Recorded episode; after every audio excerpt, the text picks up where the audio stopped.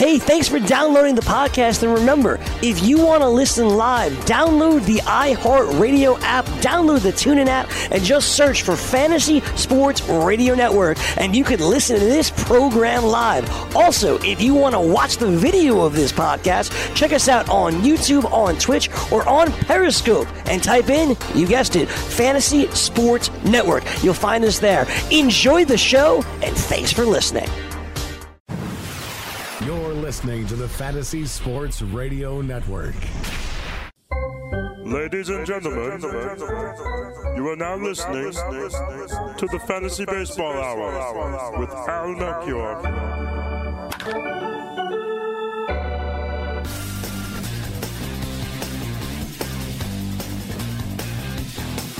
Welcome, everybody. This is the Fantasy Baseball Hour. I'm your host, Al Melchior. Thank you so much for joining me today. And joining me in just a little while, normally we'd have them from start to finish, but should be joining me in just a little bit while, Matt Modica, because this is, after all, Tuesdays with Modica. So we'll be sure to have that live up to its name. We got a fun show for you today, and we're going to actually do a segment that was a listener suggestion, and well, listener slash previous guest on the show, Craig in Chicago. If you've tuned in, you know who Craig in Chicago is. He's actually been on the show a couple of times, but often we'll offer some really good suggestions on things. And at some point last week, he said, why don't you do a show or do a segment on fab bidding? And then he went on to talk about some of the issues in his league. But I just thought that was a great idea. I don't know that I've ever devoted more than just a little discussion in passing to the subject of fab bidding and strategy for fab in general. So Matt and I are going to tackle that just a little bit later on in the show. We've got a full nighttime slate tonight, so that's going to be awesome. We'll check in on the weather and some of the lineups that are in. We've got a few in already, so we'll have that to look forward to. And you know who's already got their lineup out, even though they're in Central Time. Chicago White Sox did it again. They're the best. What do you think about that, Craig in Chicago? Anyway, we'll get to all the lineups that are out a little bit later on in this segment. We'll take a look back at the very small slate from last night. Maybe small in terms of number of games, not necessarily that small in terms of notable performances. So we got a lot to break down there, and maybe take a look at a few of the games tonight as well, some of those matchups. So with all that said, let's get right to it. Good news on Mike Trout. He hit a foul ball off of his foot last night's game. He expects to play today. He had x-rays on his lower leg. They came back negative. That's what you want to hear. That report initially from the Los Angeles Times. And sticking in Southern California, according to 570 LA Sports, Dave Roberts says that Caleb Ferguson is going to be the Dodgers starter tonight. Now, last I looked, not too long before showtime, it was still listed on MLB.com as TBD. I'm actually just doing a good old refresh right now. It's still showing up as TBD, but according to 570 LA Sports, it's not TBD. It's CF, Caleb Ferguson, starting tonight against the Rangers. And for tomorrow, Kenta Maeda will be activated, coming back from his hip injury. So he'll face the Rangers tomorrow. So little update there on the Dodgers rotation. Here's a little update on the Mets rotation. Noah Syndergaard, according to the New York Times, is going to get a second opinion on his strained ligament in his right index finger. So hopefully we'll have a little bit more of a definitive update there on Thor. He's already missed 3 starts with the injury. So we'll see how many more he may miss. And Chris Archer, he's had a setback, so he's going to be set to miss more time than initially anticipated. He's coming back from an abdominal strain, was supposed to throw a sim game yesterday, but was still feeling sore. So he has been shut down for the time being. No further word yet, though, on Archer and when he might start throwing again, so we don't really have a timetable for his return either. Elvis Andrus yesterday began a rehab assignment with Frisco, and he has been out since April 11th. He fractured his right elbow, plunked by a pitch, so he's taking the next big step back to returning for the Rangers.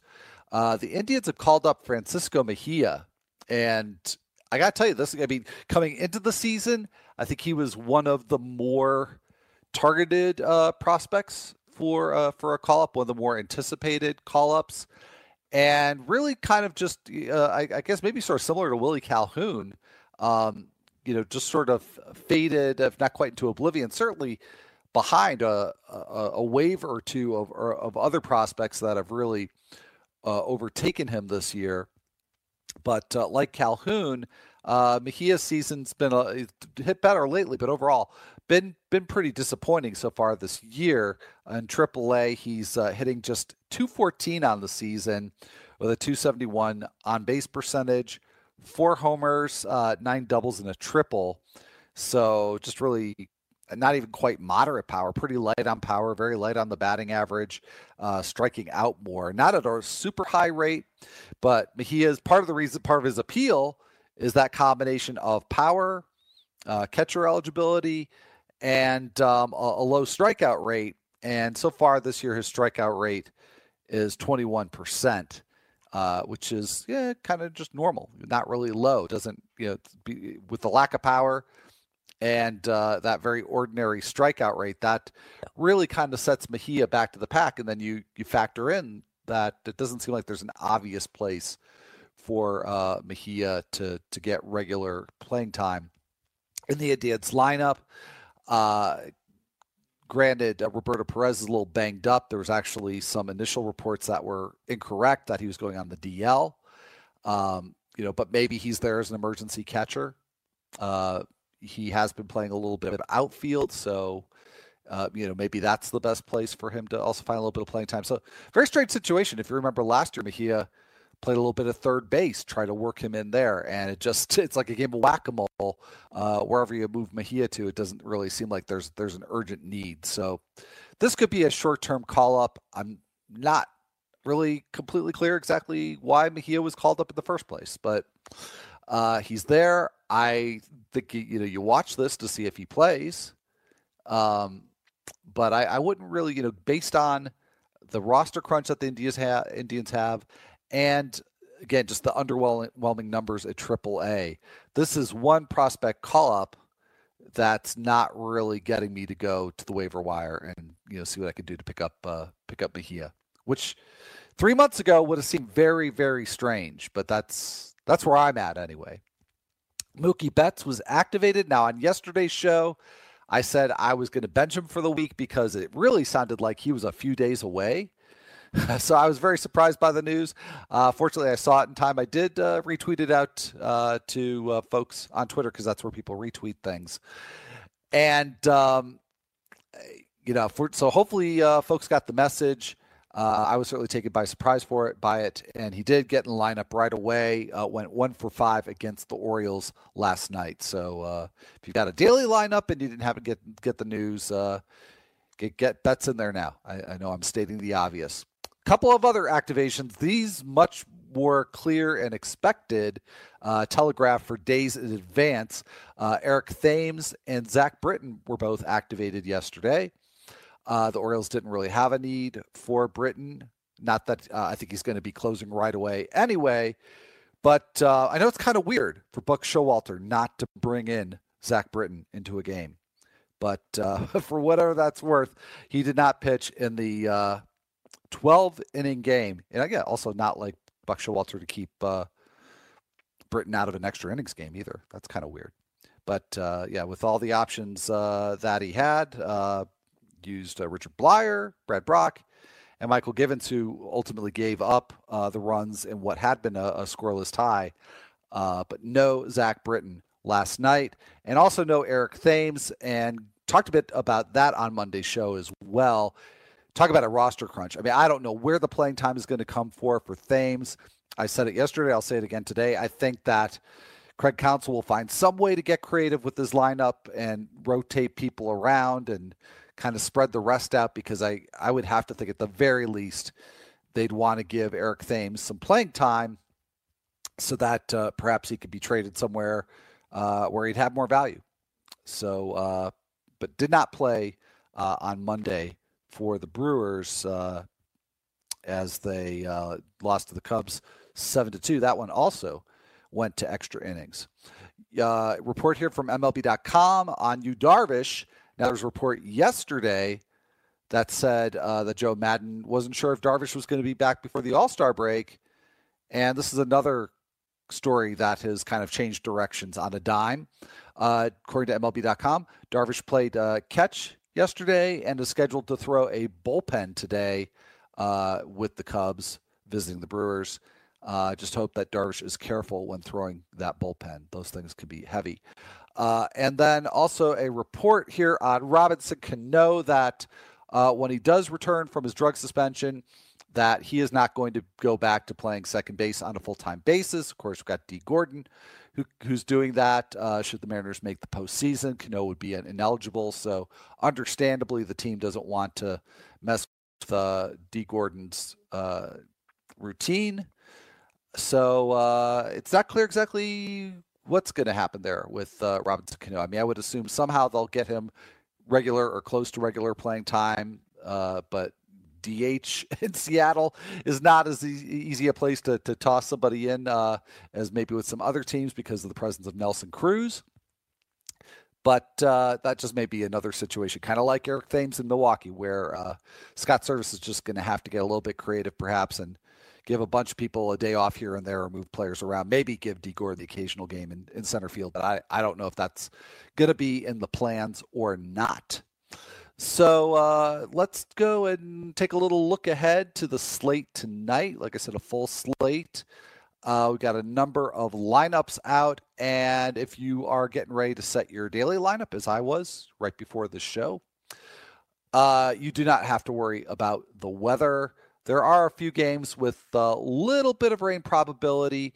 Probably the one where that's the biggest threat is the Mets at the Braves at SunTrust Park. That's a 7:35 start in the suburbs of Atlanta tonight, and it's a 15% chance of precipitation at game time, but looking like that's expected to taper off, and frankly, that's just not a real strong precipitation chance to begin with. A little bit of rain anticipated at Comerica Park, where the Tigers are going to host the Twins. That's one where if that game were to run a little bit long, maybe have a delay, because around 9:10 p.m.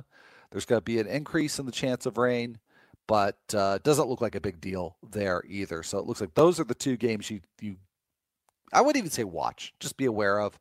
It doesn't look like there's a big chance of precipitation ruining any games tonight, so don't worry about that as you set your lineups. As I mentioned before, the White Sox, they're always first or almost first getting their lineup out, even though their game starts an hour later than the teams that are playing on the East Coast. They are hosting the Cleveland Indians. It's James Shields and Adam Plutko. And for the White Sox, pretty much normal lineup for them. And nothing much to see there. And no lineup yet for the Indians. We got a bunch of the 7 o'clock lineups in Red Sox and Orioles. That's Eduardo Rodriguez and David Hess for the Orioles.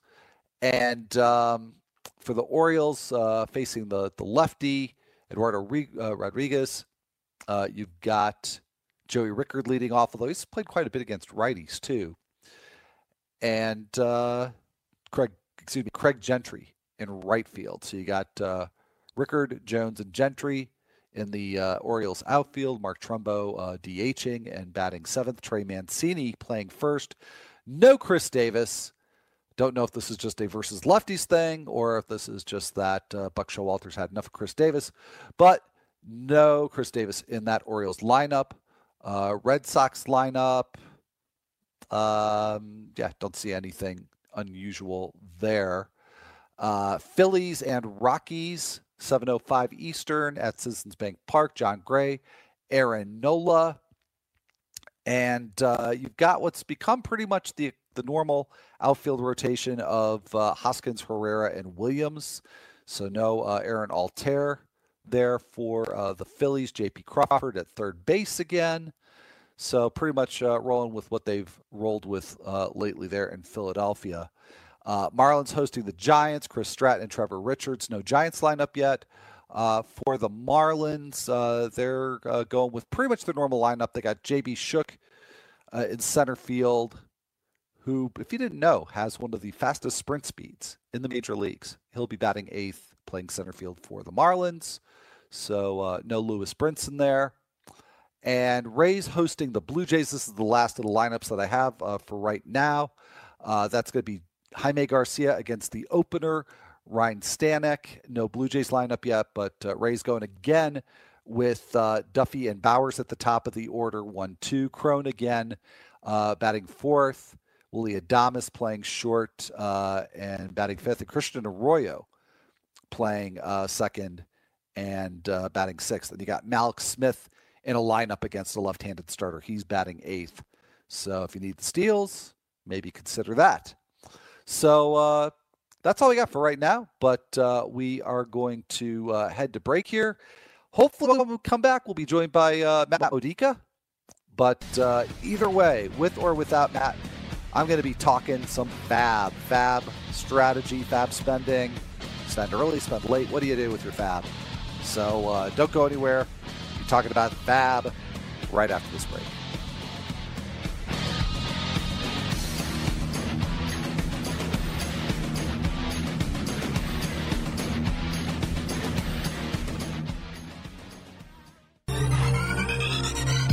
Did you know that you can listen to this show live on the award-winning Fantasy Sports Radio Network?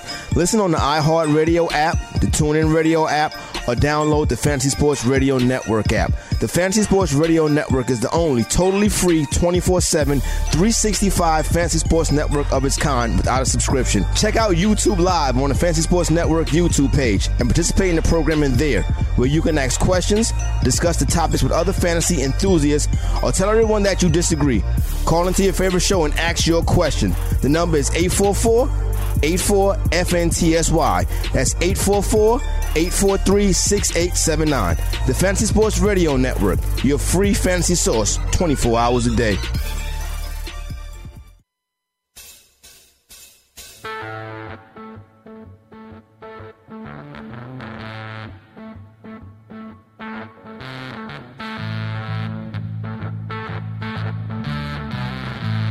Welcome back, everybody. You're listening to the Fantasy Baseball Hour. I'm your host, Al Melchior, and it is Tuesdays with Modica. I said we make good on that. Well, more accurately, Matt Modica is making good on that. Matt, welcome to the show. Glad you're here. Oh, yes. I'm very happy to be here, Al. Very happy to talk about what we have on this next segment that is important for people. Very important for people. I thought, and again, a hat tip to Craig in Chicago on suggesting the topic. Craig's got lots of great ideas.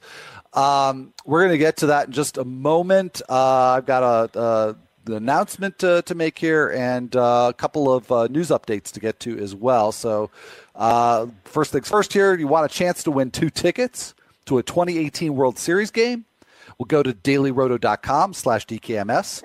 There you'll find a link to a free DFS baseball contest every day. The contests are sponsored by DKMS, who are looking for your help in the fight against blood cancer. For many patients, a bone marrow transplant is the best chance for survival. And while 30% of patients can find a matching donor in their own families, 70%, or nearly 14,000 people each year, must rely on a benevolent stranger to step up and donate. So find out how you can help and play in a free DFS contest with a shot at winning 2 tickets to a 2018 World Series game. Just go to dailyroto.com/DKMS.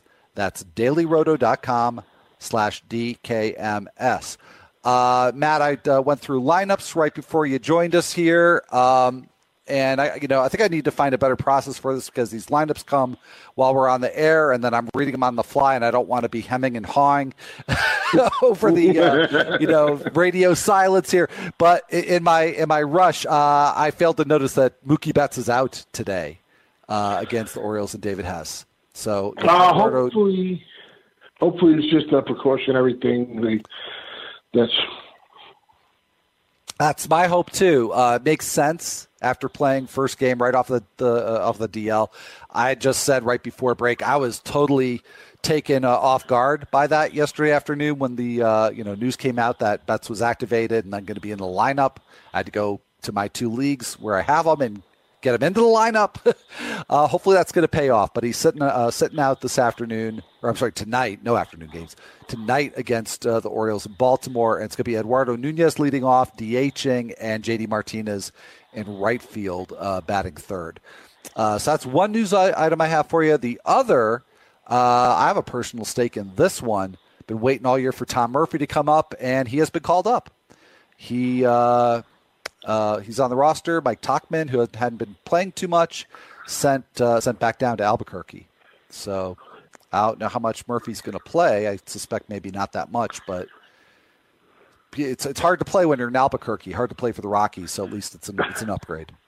He's had a good season there, at least for power and stuff. So maybe at some point he makes that transition at the catcher position. Yeah. So we'll see how that playing time shakes out. But yeah, let's get to the topic here of Fab. I brought it up a few times throughout the season that last year in Tout Wars in particular, but in other leagues as well, I went through my Fab far too quickly and was regretting it by the time that July rolled around, maybe even a little earlier. Tried to put the brakes on it this year. I think I've done a little better, but what's happened for me, and it actually, Matt, on yesterday's show, we had Mike the Rotocop on, and he said something that I thought was really funny, which was when I contacted him and to ask him if he would come on the show, he freaked out a little bit because he had just been, I think on his podcast, being sort of critical of a Fab move I made in the Great Fantasy Baseball Invitational. I bid $60+ on Daniel Palka. And so we discussed that a little bit. I defended the move, but that move has been sort of indicative of how I've been managing Fab lately, which is I held back early, but I'm struggling in Tout Wars and in Great Fantasy Baseball Invitational in particular. And so I figured, okay, it's now or never. If there's somebody I want out there, I'm going to go a little extra because now's my time to try to make a move. So now I've wound up not being in a terrible place in terms of Fab, but not as wealthy as I'd like to be. So do you think that there's a general strategy to pursue here in terms of, is it okay to spend a lot early? Do you save it up as long as possible, something in between, or it just sort of depends on where you're at in the standings? I think it's a combination of everything. I think one is knowing yourself and how you can maintain throughout the year. You need a lot of Fab in that second half. I personally, I'm aggressive early. In my leagues right now, I'd say I'm anywhere between $80 to $200 in probably all of them if I did like an overview. And look, I want to get the guys that can make an impact on my team for as long as possible. I'm willing to take a shot here. You got to be willing to be wrong sometimes. And then there's the other thing you have to look at. You do need to hit on some of your pickups that are like $7, $9, $15. And some of those guys sometimes turn out to be really good for you. So for me, I want to have my team by the All-Star. I mean, right now, I'm happy where I'm at in the majority of my league.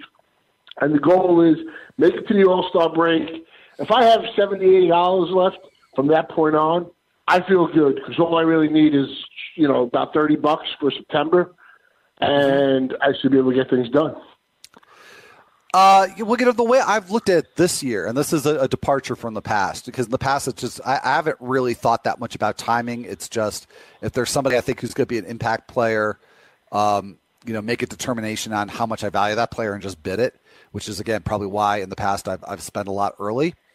But this year I decided I was kind of going to try a loose budget that you figure there's there's 26 weeks or depending on your league setup 27 this year, but just even it out 25 weeks.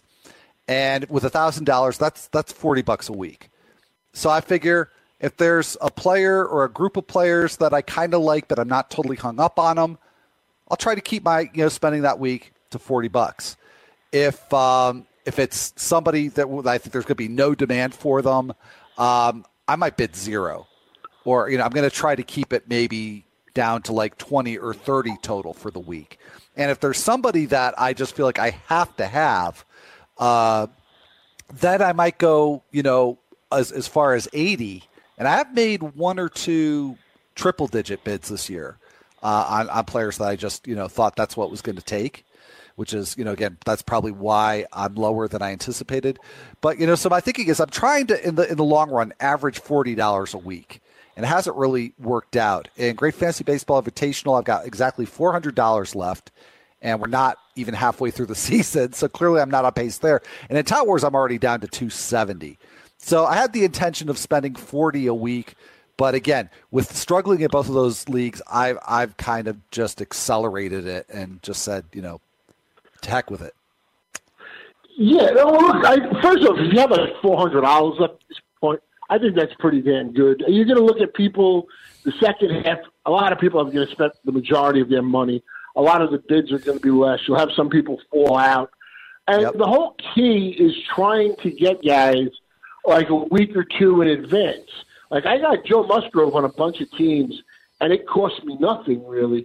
A few dollars, maybe $9, $15 here that I bid on him because I bid on him, a couple of weeks before he was going to be ready. That's key. And I've been real hit or miss with that approach this year. Like I was saying, in weeks where I just haven't, seen somebody, that I really need to go after, I'll take players who I think might help. Or like you say, maybe you see the impact a week or 2 or 3 weeks ahead, and I'll just bid $0 on those players. So I'm actually right now, I'm just going to take a quick look at my roster because I think I've got a number of zero fab players. I got Johan Camargo for $0. This is 15 team mix. So, I think he actually is somebody who pretty much needs to be owned in those formats. So $0 for Johan Camargo, Max Stasy for $0. I'm happy with that. Let's see. Well, and I recently picked up Joe Jimenez for $0, figuring that I don't really trust Shane Green that much. I think Jimenez is excellent, and he could be closing late in the season, especially with a Tigers team that, if it's going well for Green, they could trade him.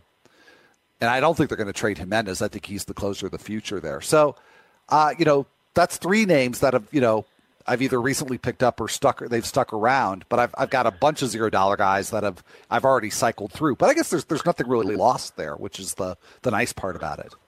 Yeah, no, that's if you have $0 bids, then that's definitely the way. If you can get guys for free, that's perfect. My mindset is would I rather come at the All-Star break and be in the top three with only $100 left, or be in ninth place and have, $500 left.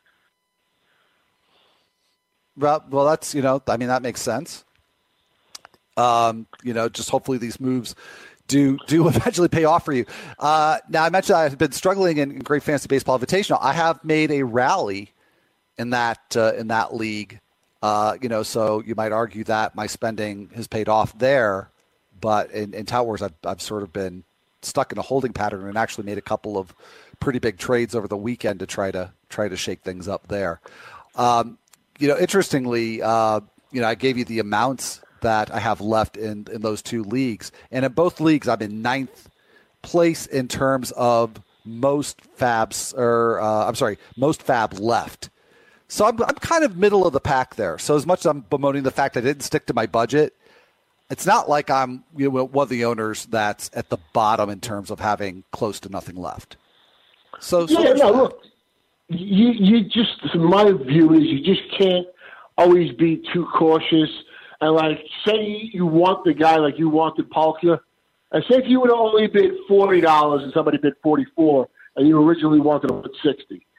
I'd rather put a couple extra bucks on guys. I'm willing to take chances, and then you got to tighten up when you reach a certain point. And like I said, people are going to spend money too. They're going to start running out of money. Some people are going to fall well behind. But in 15-team leagues, I mean, we're almost at the halfway point. We're not there yet. And, you know, things change awful quick. I mean, you can make moves. I see it in my leagues consistently. And there's been times where I've had over 100 points at the All-Star break that I didn't cash. So, you know, it's a reason it's a 6-month season. You got to keep grinding, and you got to pay attention to everything. You got to know the box scores, know the news, and, you know, taking a chance. But I do believe you do need a little – the luck factor is hitting on these guys that are, like, under $20, and they turn a really nice investment. You know, there's only a couple of them a year, but, you know, if it happens to be you, that's a major boom. Yeah, I am so regretting that I didn't get in on Max Muncy earlier because in these leagues it's now obviously too late even when I started realizing that was regrettable. So, yeah, you know, a player like that. He's been amazing. He's been he's got first, third base eligibility.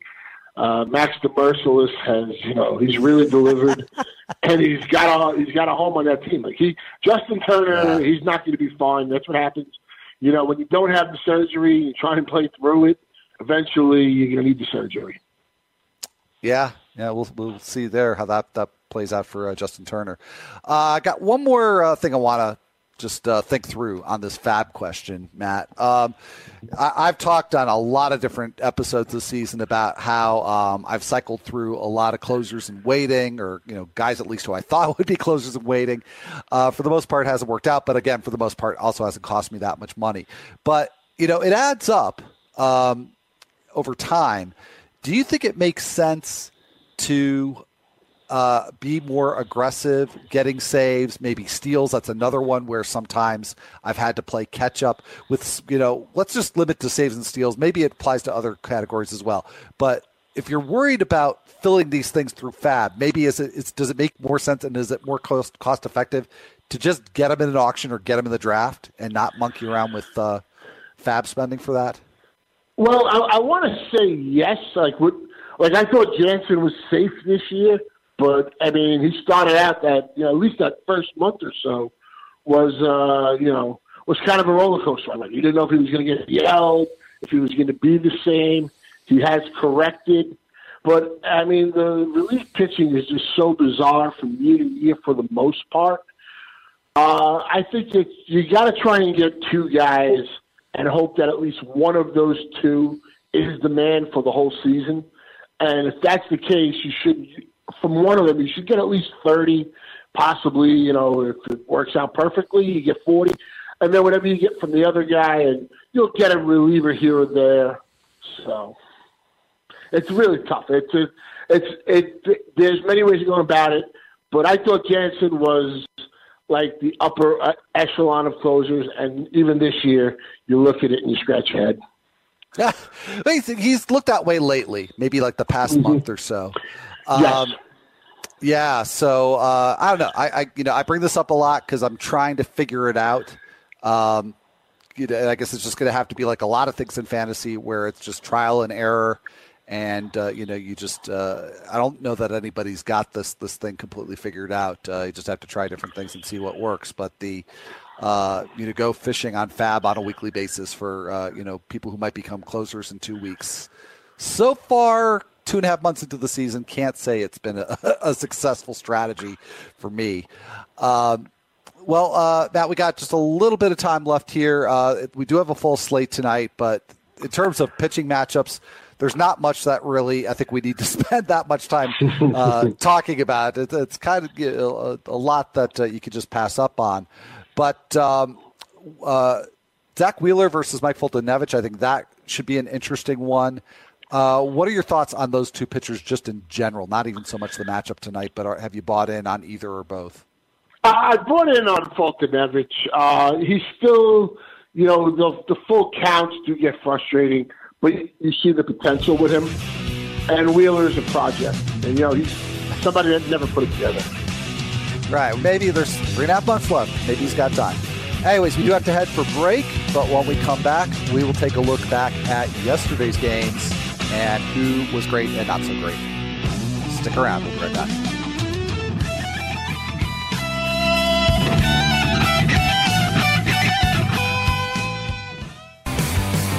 Have you ever wanted to have a fantasy expert in the palm of your hand?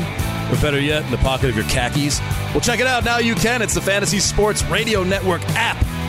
Download it now to your phone. We promise no weird viruses, no strange tracking things. Just 24 hours a day, 7 days a week of pure fantasy knowledge dropping all over your head. It's the Fantasy Sports Radio Network app.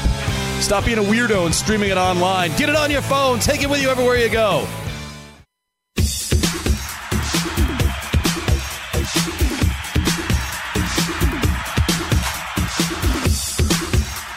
Welcome back, everybody. This is the Fantasy Baseball Hour. I'm your host, Al Melchior. It's Tuesdays with Modica.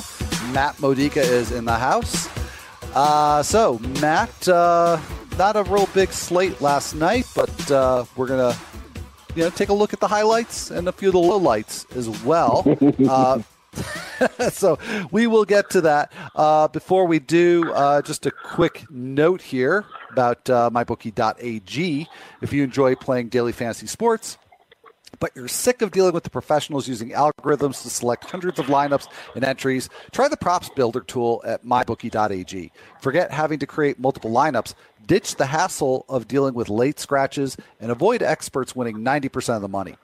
Invest in the players that you want, but without salary caps. And if you sign up for a new account using the promo code FNTSY, you can elect an option to receive a 50% deposit bonus with a rollover requirement.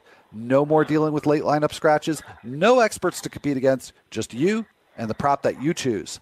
Go to mybookie.ag, enter the promo code FNTSY upon sign up, and choose your matchups using the props builder tool. That's mybookie.ag. And again, the promo code, you know it, it's FNTSY. Okay, so yeah, pretty skimpy slate on Monday, but not necessarily skimpy on offense. We had a couple of two-homer games in the same game, Mariners and Angels. Trout going yard twice, Nelson Cruz going yard twice. Eventful night for Mike Trout, who also it was thought maybe injured his foot or lower leg, but as I mentioned earlier in the show, x-rays came back negative, and Trout expects to play tonight. I don't know if there's a whole lot to say about either of these folks, although, I do want to mention, it's kind of an aside here, that I was doing some research for a piece that I'm working on today that has nothing to do with Mike Trout or the Angels, but I was looking at some players who historically have been really good with runners in scoring position. And one of those players is Justin Upton.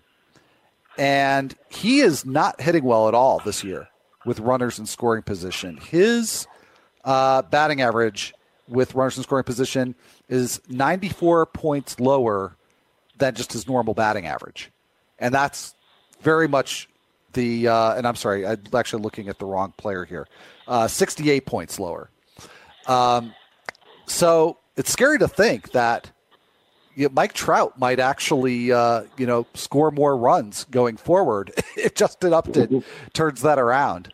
I mean, it's hard to believe, hard to think in any way that Mike Trout could be underachieving, but through no fault of his own, he might be. Yeah, no, I mean, the thing with Justin Upton, and it's always been frustrating in Roto, is he's very streaky and he gets on those insanely hot runs, but when he goes cold, he goes cold. And as far as Trout, I mean, I tweeted yesterday in his last 162 games, it's 47 homers, 135 runs, and 32 stolen bases. Jeez. So, I mean, it's just amazing. And you always want the first pick. It should always be Mike Trout. And then you go from there. Exactly. And so maybe better things to come somehow. I got to think that at some point, Upton, he gets on one of those streaks again. And we saw it like 2 years ago. The last 6 weeks of the season, he was like the best player. He was just insane how hot he got. That's right. And before that, I remember on this show talking about, what a disappointing season it had been for him. So that's how it goes for Justin Upton. You're right. It's very frustrating, especially in a head-to-head league where there could just be a a cold snap, and you're just getting nothing out of Justin Upton. Owners got something out of Jake Bauers last night, though. Hit his first career home run, already up to 3 doubles. Incredible. Walked twice in that game, so really the whole deal, other than he has yet to steal a base, which was the thing I sort of hyped about Jake Bauers when he got called up is, all right, for a first baseman, not a lot of power, but guy can steal some bases, and that's the one thing he hasn't done yet. But have you made any moves to try to pick up Bauers in any leagues? I don't have any Bauers. I do like him in the deeper format, but don't own him anywhere. Look, I think he should have the opportunity going forward. I don't see how Tampa would let this guy play out the season for them, barring, just a total collapse. They basically, I think they erred in not trading Archer in the offseason, which I thought was definitely going to happen. But, this is a team that's got to, play these kids. Willie Adames is up. Everybody should be getting action. All these young kids, Malik Smith, just keep him in the lineup. You got him and see what you got. Well, another Ray had a big game last night, too. Not exactly a kid, but Matt Duffy with a 2-hit game and his 3rd stolen base. He's batting .320 now. And I think after his first couple of years with the Giants, he had not ever been thrown out stealing, which I thought was interesting. I think he has since. But there's some stolen base potential there, some batting average potential. And so he and Bauers have been 1 and 2 in the lineup for the last couple of games. And in digging across some batting average with runners in scoring position data, I already talked about finding that nugget about Justin Upton. I found something else really interesting, Matt. The Rays are the only team, I have no explanation for this, by the way, but they're the only team that are near the top of the leaderboard in terms of OBP out of the number 8 and number 9 slots. In the whole majors. So, there's some teams that might be good out of the 9 slot, but not the 8 or vice versa. But the Rays are, and I think the top 4 or top 5 in terms of OBP in both of the last 2 spots in the lineup. So if we're going to see consistently Duffy and Bauers at the top of the order going forward, I wonder if they're going to be able to get a disproportionate number of RBIs out of that you would typically see from a number 1 or number 2 hitter.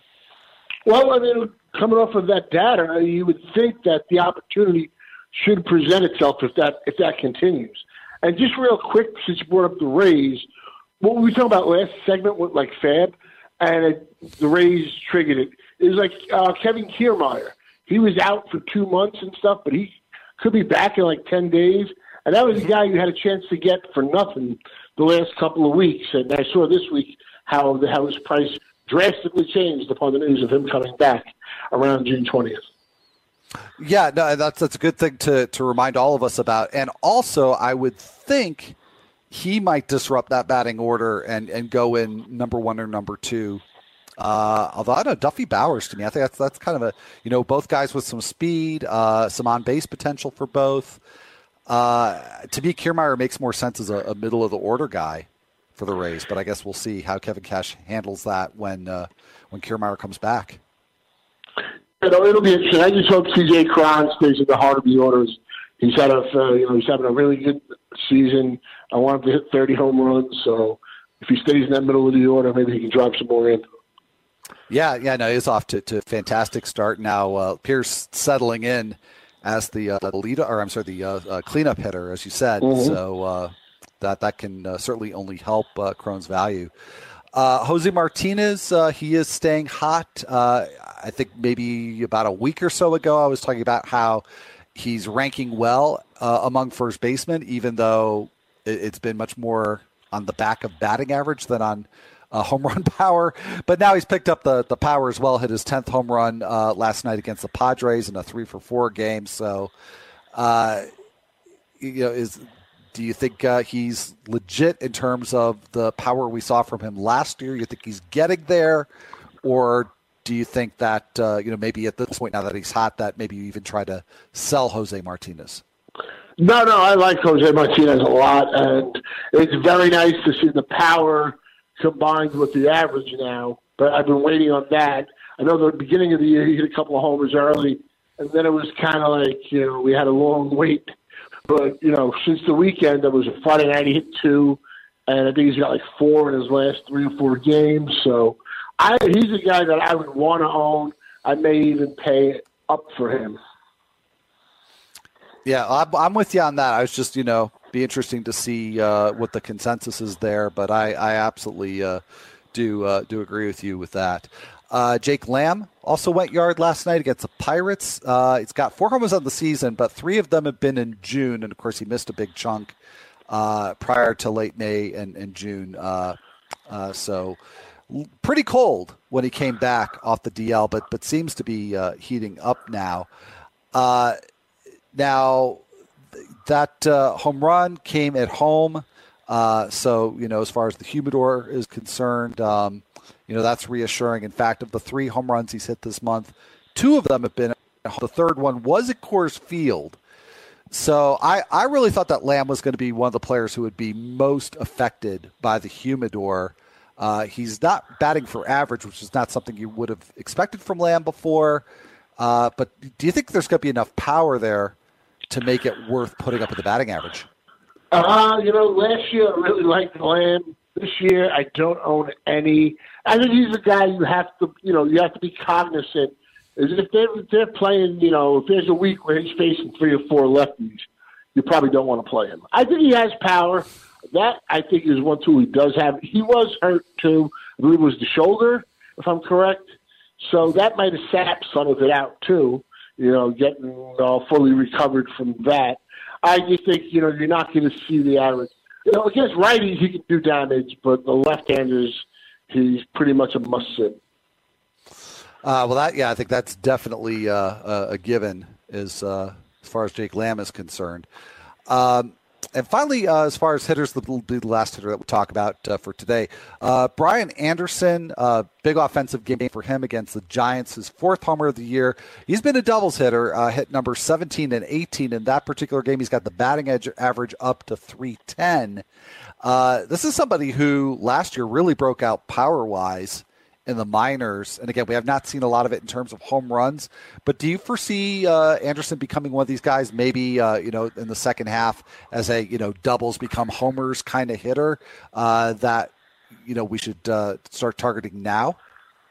Look, I think in 15-team leagues, if you have him, you got to be pretty happy, even without the power.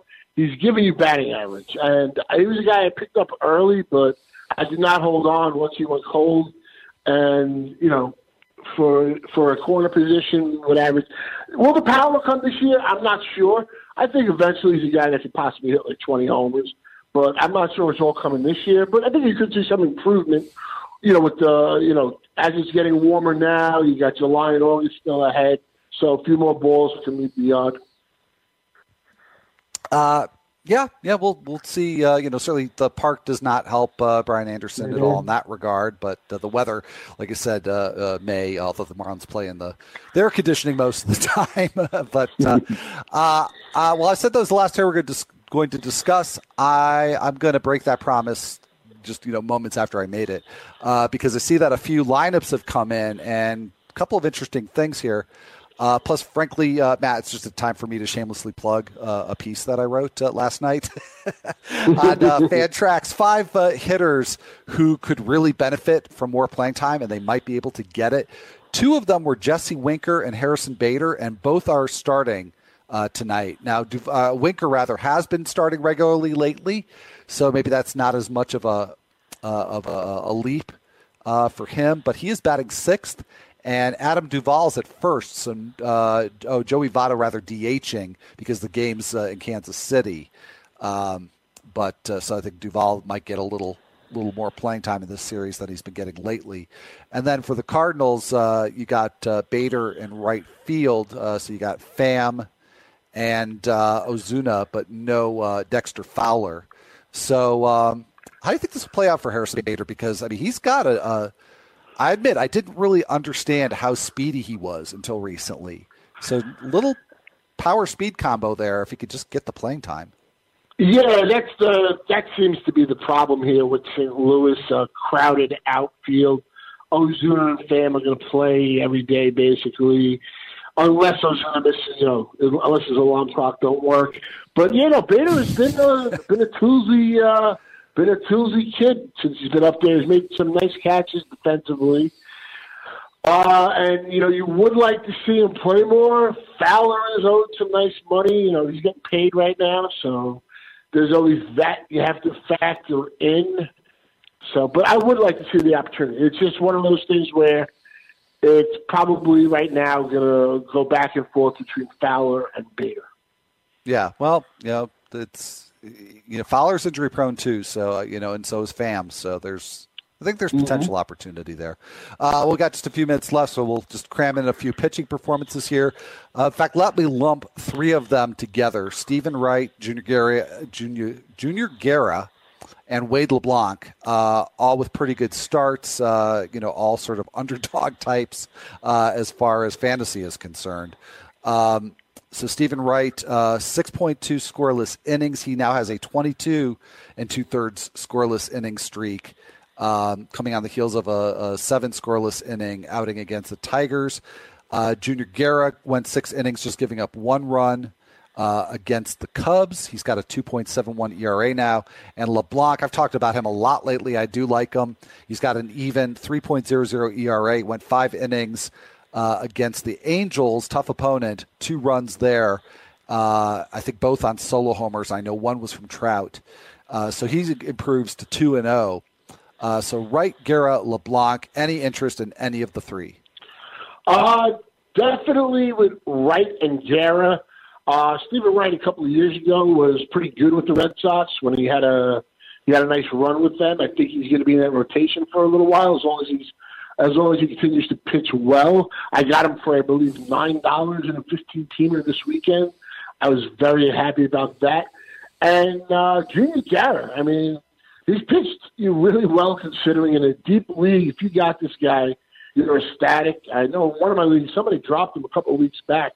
And then I got him for like in the low 40s, high 30s. And I rolled him out there last night versus the Cubs, and that was a nice performance. Yeah, quite a nice performance. All right, and then 2 pitchers that disappointed. Andrew Heaney only lasted 3 innings, gave up 3 homers, 5 runs total. And Madison Bumgarner giving up 4 runs and 5 1/3 against the Marlins. Any concern with either? With Heaney, I think he's going to be one of those guys that hit and miss at times. When he's got when Nelson Cruz faces a lefty at home, that's usually a bonus for Nelson Cruz. And look, he's going to have some of those starts like he did a start or 2 ago. But Bumgarner, you just got to hang tight. Finally got it back. Yeah, he actually been pretty steady, except for I think 2 out of the last 3. So on that note, Matt, thank you for joining us. Looking forward to the next Tuesday with Mojica. Sorry. Turned him into a reliever. Have a great one, everybody. See you here again tomorrow.